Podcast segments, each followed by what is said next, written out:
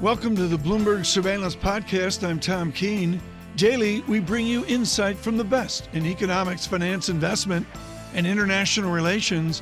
Find Bloomberg Surveillance on Apple Podcasts, SoundCloud, Bloomberg.com, and of course, on the Bloomberg.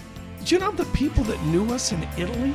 That's cool. I was thunderstruck. Did you have a good by it. time over there? Where did you go? I had a wonderful time. You know what I did, which I, I did not expect Robert Albertson jump in here. We're doing the Rick Steves tour guide. The coolest thing about Venice is going back to Venice.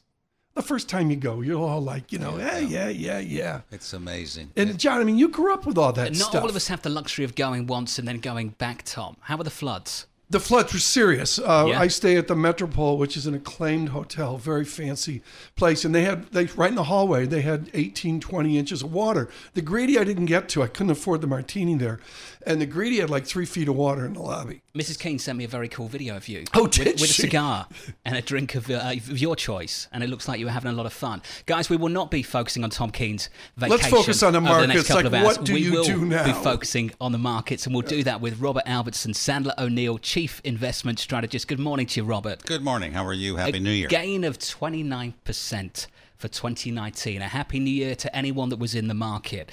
The best year since 2013. What do you do if you missed out on that monster year? You don't get fooled. Uh, no one predicted 2019. And I think the biggest surprise was uh, the direction of interest rates, um, which really pumps up equity valuations uh, way ahead of their earnings momentum. I think 2020 is more of a year of a reckoning. We got three problems, at least in the U.S. we do. Number one, we got a labor force that is not growing fast enough now to support anything like 200,000 a month jobs. Number two, we don't have uh, any capex, any business fixed investment. Maybe that'll change, but it's been decelerating for four straight quarters, and that's really key to the long-term growth. Let's unpack some of that and begin with the idea that hardly anyone predicted 2019. Doug Kass, a good friend of this program, good friend of Tom, okay. quoted Mickey Mantle, a baseball player that I know Tom is very fond of, uh, from back in when was it, Tom? The 50s, the 60s? I wear a Mickey Mantle belt buckle. There was a quote from him I never knew the game of baseball was so easy until I entered the broadcasting Yes, booth. And I think that is so true for what we do on programs like this. There are many people that I imagine over the next coming weeks will say things like the easy money has been made, except I don't recall many people in January of 2018 talking about the easy money through 2019 and the year to come. I think the challenge last year was staying invested. You had excuse after excuse, reason after reason thrown in your face to abandon this rally. In late spring of last year, Right. in the depths of summer of last year as well. And the biggest challenge, as Tom pointed out time and time again through last year, was the courage to stay invested. How courageous do you need to be in 2020? I think you need to be very careful. Um, I really don't buy that this continues like it has. I think investors have to look at the fundamentals and realize eventually they drag down the market. Uh, and there, there's just too many things going in the wrong direction. You know, the biggest thing that impacted last year but didn't have any impact were all the global issues. You had Brexit, you had China trade, you had crazy stuff Yeah. all political angles. And at the end of the day, it didn't do too much. But if you look closely at last year, all those uh, global issues, if I can call them that, when they when they popped up and got hot, knocked the market down. Yes, the market recovered, got higher Right. and higher. The reason it got higher and higher was basically the ambient level of interest rates. Nobody bet on, on what happened to rates. You were you thought Robert that, that, years ago we'd read Graham Dodd and Cottle, and you and I were cool because we would find a first edition which was on railroad stocks, et cetera, et cetera. Does any of that matter anymore? And I say that because I've got the performing companies with decent revenue growth, and corporations are adjusting down to steady or ample or expected free cash flows. Why has that changed with the passing of a new year? I mean, that's why we lifted last year with Fed, you know, accommodation and all that. I, I mean, I mean, there's still corporations are still going to get it done this year, aren't they?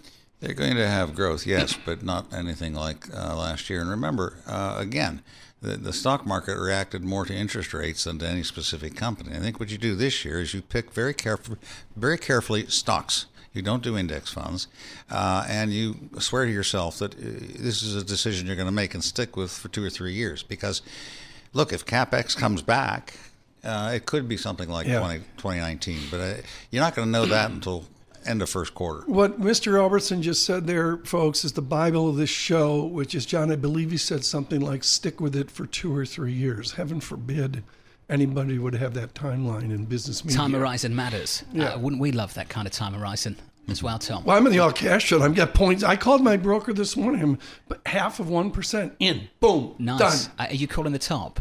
Is that what this is? There might be some people driving to work right now, driving off the road, very worried that you're coming out of cash and going into equities.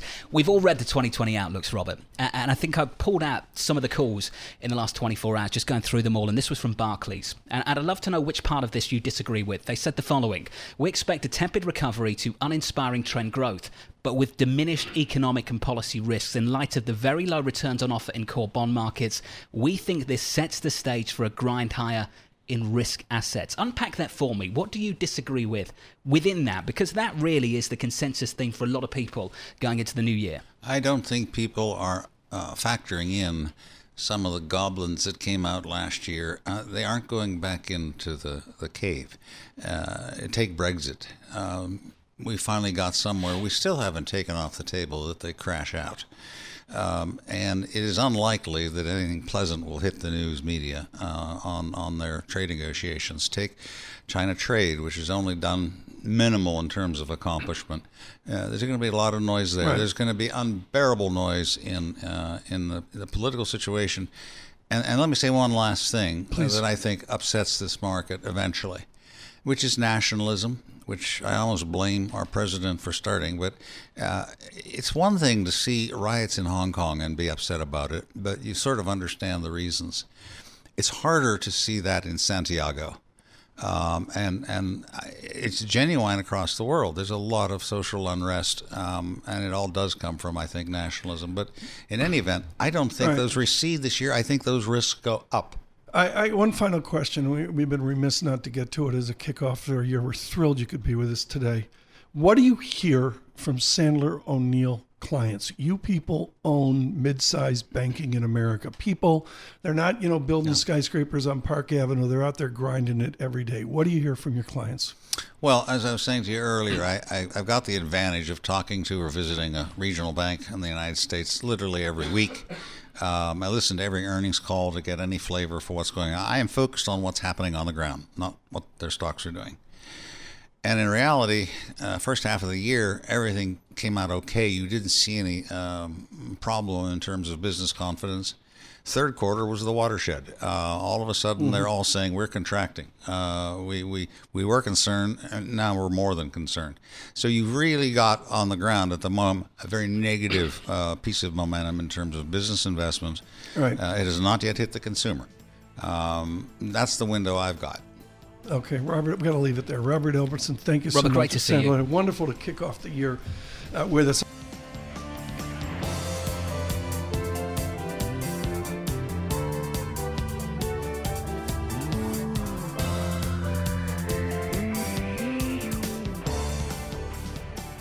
Um, one day I'm walking down Madison Avenue, and they're walking at me as Mr. Ghosn. And we had a nice chat on Madison Avenue about what's going on. This is pre all this uproar. Yeah. I think maybe more than anyone we know in our Bloomberg universe, things have changed for Mr. Ghosn in the last 10 years. Now apparently he's going to be a key part of the next Bond movie. How on earth did he get from Japan to Lebanon? I, I, well, there, there's a lot of private agencies involved. There's some new investigation. I think one of the latest news is Turkey is doing something with presumed pilots of all this. Should bring in Chris Bryant, Let's Bloomberg bring him in. opinion columnist. Chris, good on this. for any of our listeners that might have missed this, let's just set the stage with what the former head of Renault Nissan was suspected of doing, alleged of doing, and why he was locked up in his house effectively over in Japan, and how on earth he got from there to Lebanon before the new year. Yeah, so Mr. Ghosn arrested roughly a year ago. Uh, the, the charges against him broadly are undeclared income and misappropriation of, of company funds. Charges, I should make clear, he you know, vehemently denies. Um, he was out on bail, which in itself was extraordinary because it doesn't happen very often i- in Japan, which has a famously severe uh, legal system. And, um, you know, out of the blue, uh, and literally my jaw hit the floor when I heard this, um, he, he managed to escape. And there's no way that that should have been able to happen because he was under the most intense surveillance. And so, how he went about doing this, nobody really knows yet. There have been lots of theories, some of which unfortunately have been uh, knocked on the head. Uh, the one about him being in a music case, apparently. Not true, sadly. That would have been great for the movie. But anyway, uh, next week he's going to give a press conference where hopefully he will be able to tell uh, the story of how he managed to get out. But uh, it, to be a bit more serious about this, there are still um, some very serious allegations against him. And he really now needs to take the opportunity to answer some of those questions. And a press conference just won't cut it. There needs to be some kind of process. And how you go about organizing that, I don't know. Because, of course, Japan is going to say to Lebanon, well, we want Mr. Ghosn back. Lebanon will say to Japan, no, that's not going to happen. Uh, do we expect the Japanese prosecutors to, to, to cooperate with the Lebanese authorities? I don't know. So Mr. Ghosn is now in some kind of limbo. Uh, he uh, he can stay put in Beirut. He could go to France though. Uh, French ministers said this morning they also wouldn't deport Mr. Ghosn, and so that would be my preference because he could go there, answer the questions, and perhaps we might have some faith that he, he you know there'd be a proper examination of these issues. Chris, we could talk for hours about how on earth he managed to make this trip and the the mystery, the mystery around all of this, which I just find absolutely fascinating. But as you say, we've got to talk about the case. And the fact of the matter is, his former colleague, Greg Kelly, is still in Tokyo awaiting trial. What on earth happens to Greg Kelly now Carlos Ghosn has fled the country? Well, that's a very good point, and, and you know it's hard to imagine the case against him can now go ahead. Uh, and, and it is worth noting Mr. Kelly's plight here. So Mr. Ghosn has fled. Uh, he obviously had his resources and his, his money to, to achieve that. Uh, Mr. Kelly left in, in the lurch there. So that's one thing. The other thing to note about it is anybody who is arrested in future in Japan, white collar criminal, uh, has got absolutely no hope of getting bail anymore, have they, uh, after what Mr. Ghosn has done? So, you know, parts of the media, he's been feted almost as a folk hero. I don't quite see it that way. Essentially, you know, he's, he's, he's done what he needed to do for himself now now. But it doesn't mean this is over for Mr. Ghosn. He has questions to answer. But Nissan and Renault will be uncomfortable too because he's now got a pulpit in which he can uh, settle some scores next week. Can he go anywhere? Well, yeah, I think he can. I mean, France has said this morning that they would not um, extradite because they don't uh, extradite French nationals. Now, clearly, he'd have to cross some airspace to get there, but I can't imagine the plane being grounded by any of the countries in between. But, I mean, I don't know. I'm not an expert on that, but I, I think yes is the answer. He probably can. but it's going to be difficult for him to resume his previous role as sort of jet setting Davos man with these allegations hanging over him. Whether he'd be welcome in France is another matter because, as I wrote in my column today, you know, for Mr. Macron, the president there, who's often accused of being a sort of president of the rich. He doesn't really want Mr. Ghosn hanging around in France, you know, reminding him of here's somebody who, who, who essentially yeah. uh, skipped justice in Japan. Well, Chris, final question on that. He would say he's escaped injustice, and I just wonder the big spotlight right now over the Japanese judicial system.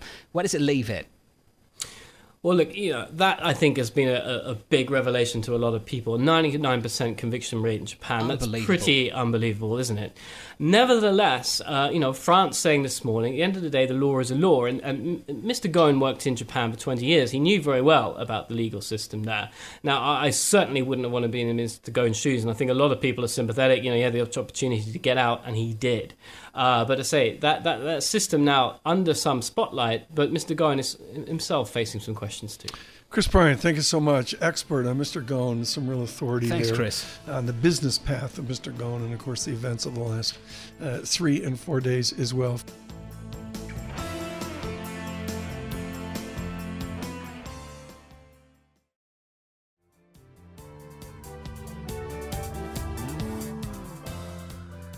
Henrietta Treyz joins us right now with Veda Partners on what we're doing in Washington. The story is construction begins this year, Henrietta, of a $13 billion redo of JFK. They're building LaGuardia right now. Is this nation actually going to do infrastructure this year? Oh, that's a great question. Uh, I would not expect an infrastructure project to be completed this year, although our New Orleans airport did finally open up only like six to nine months later than scheduled, so that was exciting. Um, but neither here nor there. I would say that an infrastructure package is more likely in 2021. Um, and what I've been um, assessing is really what the scale of an infrastructure package is going to be, since clearly deficits don't matter anymore. Uh, my expectation is that under President Biden, we would see the biggest possible infrastructure spending package Under President Warren, we'd see something slightly less robust, and under President Trump, um, something probably in the three to five hundred billion dollar Yeah. range. Uh, that's that's sort of the focus we've had. But infrastructure spending in 2021 seems very likely. Uh, Well, let's go to something more basic like roads. I mean, I mean, I was making a joke this morning.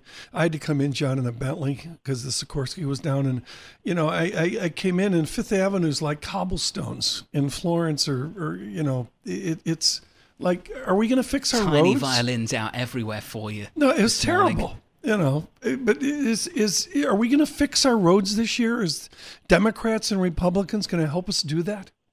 I think if you can get individual states to take action, that's a possibility. Okay. So that'd be on a state by state basis. But at the federal level, um, since we reached that $1.4 trillion spending package uh, between the House, Senate, and the White House just before the holidays, I would not expect a massive rollout of uh, road, bridge, or tunnel funding in 2020. Um, I would say it's more likely than, for Yeah. instance, a high speed rail program, but uh, I would not expect a major infrastructure Yeah. push to be realistic unless it's coming from the states specifically. And John, I'd point out the JFK redo really appears to be state done. You know, it's it's got nothing. It basically, is a If generalization. we're doing airport to do shout federal. outs, Charleston Airport, very cool. South Carolina. Really? Nice I've never been there. Nice terminal to take a visit. Nice Okay, place to go. okay. Go in spring when the weather gets just a little bit better, Tom. You'll enjoy that. Henrietta, let's talk about trade and not talk about airports and infrastructure. Phase one, a trade deal set to be signed on January 15th, according to the president. We'll have a ceremony, I believe, at the White House, according to the president. Henrietta, what is in a phase one agreement? And have we actually got a translation yet in Chinese and in English? Um, so far, there is not. Uh, there is expected, so there's no translation. There's no legal text. We haven't seen a publicly available, you know, what is expected to be around an 86 page document that lays out exactly what China is committing to and the process by which U.S. companies can go and file claims to express that they are still seeing their IP uh, stolen or their tech being forced transferred. Um, all those components that are pieces of the initial phase one deal. We will not ever see the commitment from China on commodities purchases. The United States is explaining that that is something that could potentially distort commodity prices. Um, and that's an area of great concern for U.S. farmers because they really want to see language around what Brazil and Argentina are going to be uh, continuing to do with China. They're worried about ceding market share in the long term Right. to those two nations. Um, but the understanding I have is that on as early as Saturday, uh, the 4th, uh, Vice Premier Liu He and USTR Lighthizer could really ink a deal and, and agree to legal text, and then President Trump will do whatever he's going to do on January 15th in the White House. Okay. Has anybody seen the deal? To John's question, is it unusual that there's a big mystery about what's in 86 pages? Um, no, I don't think it's particularly unusual. I mean, there is a chance that things could go sideways, of course, as there always is. China has backed out of um, committing to last minute legal ramifications before, and that really is the crux of this. One of the things that the United States is concerned about is whether or not the translation contains binding language. So, should China commit to IP reforms or shall China commit to IP reforms? You know, one sounds binding, the other sounds more optional. And that's really the the, the final stage that they're in right now. They're, but they're, the way into, that they're into words. They're into like one word usage. Exactly. And words are everything. Details are everything, uh, as we've discussed for uh, over a year now. You know, um, that's, Yeah. that's something that has broken this up before. So there is a scenario where this could fall apart. Um, there is some reporting just in the last few days that the president's tweeting specifically about January 15th should be worrisome to folks because it suggests that there was not a firm date set prior, and he's trying to force China's hand now by creating the optics that a deal has to be reached on the 15th. Um, so that's a little bit disconcerting. But based off of what I'm seeing behind the scenes, the briefings that have gone on, both amongst Republican staff, Democratic staff, House, Senate, and then also the trade associations and individual businesses, the White House went fast and furious on a full scale rollout with their legal team, explaining to every vested interest exactly what's in the deal. So I do think that there is a lot of concrete text. Um, it's not, you know, final, final as yet, but I would not expect for anything to implode at this point. And moreover, I think the White House has lost its appetite for further tariffs. So we're going to keep all the existing $360 billion worth of tariffs in place. None of those will come off in 2020, but we don't want to see more. And the White House has lost its appetite for more since about late August. What have we heard from the Chinese government? We've heard that they are coming here, that they are willing to sign a document. They are happy to not see tariffs escalate. They are happy to make purchases. Um, on the troublesome side, we have heard that they are not willing to shut off any trade with foreign counterparts that allow them to have open access. And there's obviously a lot of talk about whether the United States trying to limit Brazil and Argentina's trade with China would be a violation right. of the WTO. And China has seized on that, I think. Um, so pushback where necessary and mm-hmm. capitulation to stave off worse. Is Huawei or specific company technology involved in this phase one? It is not involved in this, and USTR Lighthizer goes out of his way to explain that that is the Department of Commerce's purview and the Bureau of Industry and Security's purview. Um, it does come up in every single meeting, I'm advised. Um, so I don't think that it's something that anybody is not aware yeah. of, but it is not the focal point, and it is not addressed in the Phase One deal at all, to my knowledge. Phase two. Let's talk about that. The president also saying he'll go to Beijing, Henrietta. He'll go to Beijing where talks will begin on a second phase of the deal. What goes into phase two? And if the Chinese are unwilling to sign up to any binding legal enforcement measures in phase one, what hope do you have for phase two, where things could get a whole lot trickier? I have no expectations for phase two, nor do I have any expectations for President Trump to go to Beijing. Um, I think that that's something that we've seen from President Trump before. Um, there was speculation as far back as September and then again in October and November that President Trump would be traveling to Beijing. So I am not optimistic that that's uh, got any veracity behind it. And um, I would say that the most important thing about phase two is that it would include um, a discussion about state subsidization in China, which is integral to their economy and something they've been pretty clear is off the table for at yeah. least the time being. So I am not expecting phase two, yeah. although of course there will have to be a discussion in it uh, around it, particularly as we get into the 2020 mm. U.S. presidential election. Henrietta, thank you so much. That was a terrific brief. Henrietta Treyz. Thank you. My, my, needed update on all of this with uh, Veda Partners.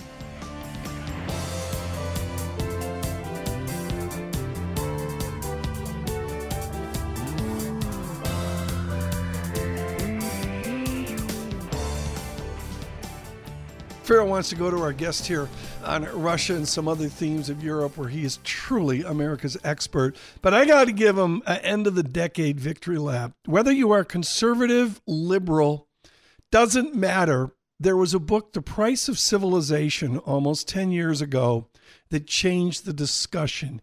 Did you know Jeff Sachs of Columbia University? Did you know how lagging our education system would become when you wrote The Price of Civilization? Yes, I did, because you could see it the, was cl- it was clear as a bell in your book. Underlying trends in this country. We're not investing. Uh, period. We're not investing whether it's in education or in infrastructure, which you were just talking about.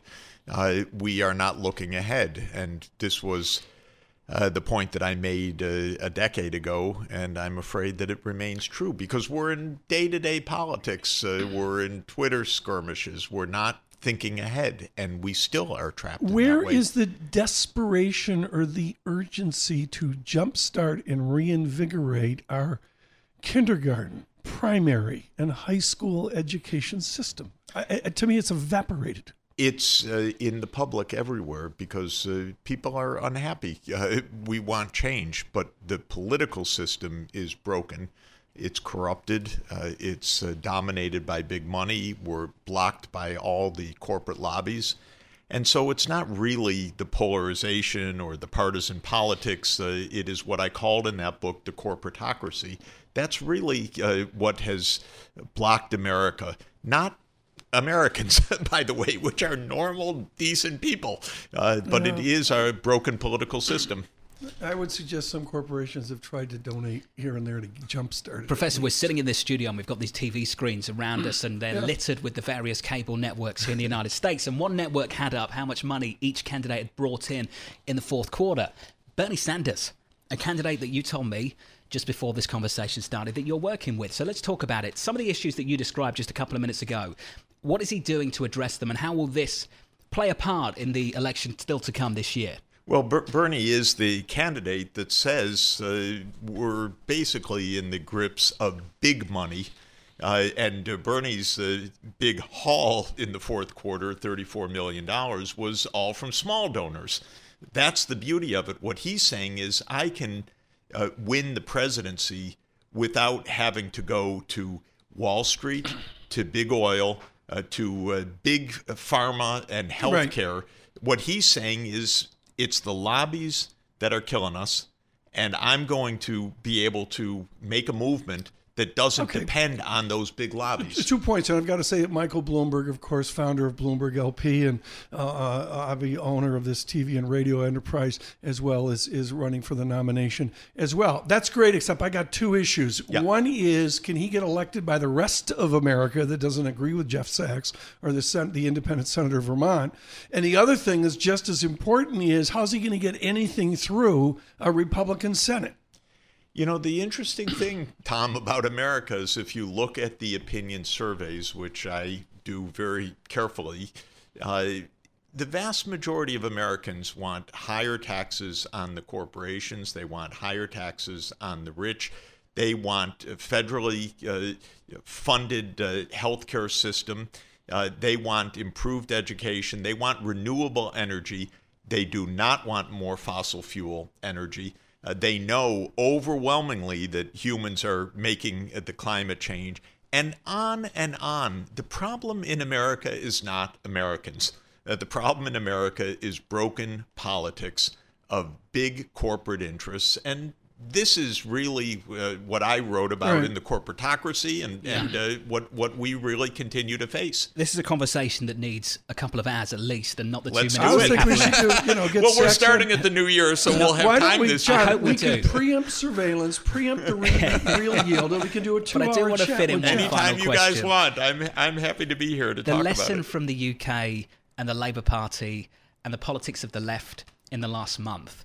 Jeremy Corbyn showed that he could win the base, the party membership, he didn't show that he could win the general election on a national scale. Yeah. Talk to me about Bernie Sanders and whether he falls into the same trap. I thought Jeremy Corbyn ran the worst possible election campaign and the worst possible framework. The biggest issue facing Britain was Brexit. And he couldn't utter one coherent sentence about Brexit. So it, at least his opponent uh, had a view. Whereas you couldn't even tell what Corbyn's view was. That's yeah. a disaster when you have the major issue okay. facing a country in a generation and the leader of the party can't say one yeah. coherent sentence. We'll, we'll save for another conversation. John and I can talk about Mr. Corbyn still running the Labor Party. I've got to get this he, in. in thir- I got to do this in 30 seconds before we have you on an hour.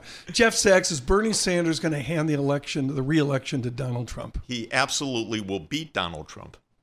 How's he going to do that in Minnesota, Wisconsin, and Ohio? It's not Hubert Humphrey because territory he's been, anymore. He's been with the workers all his career. He's the most trusted candidate in America. He's got absolutely the highest polling on is he honest. Okay. This is what's going to carry the election. We got to leave it there. Jeff Sachs, you got to come back Thank again. You, he is with Columbia University.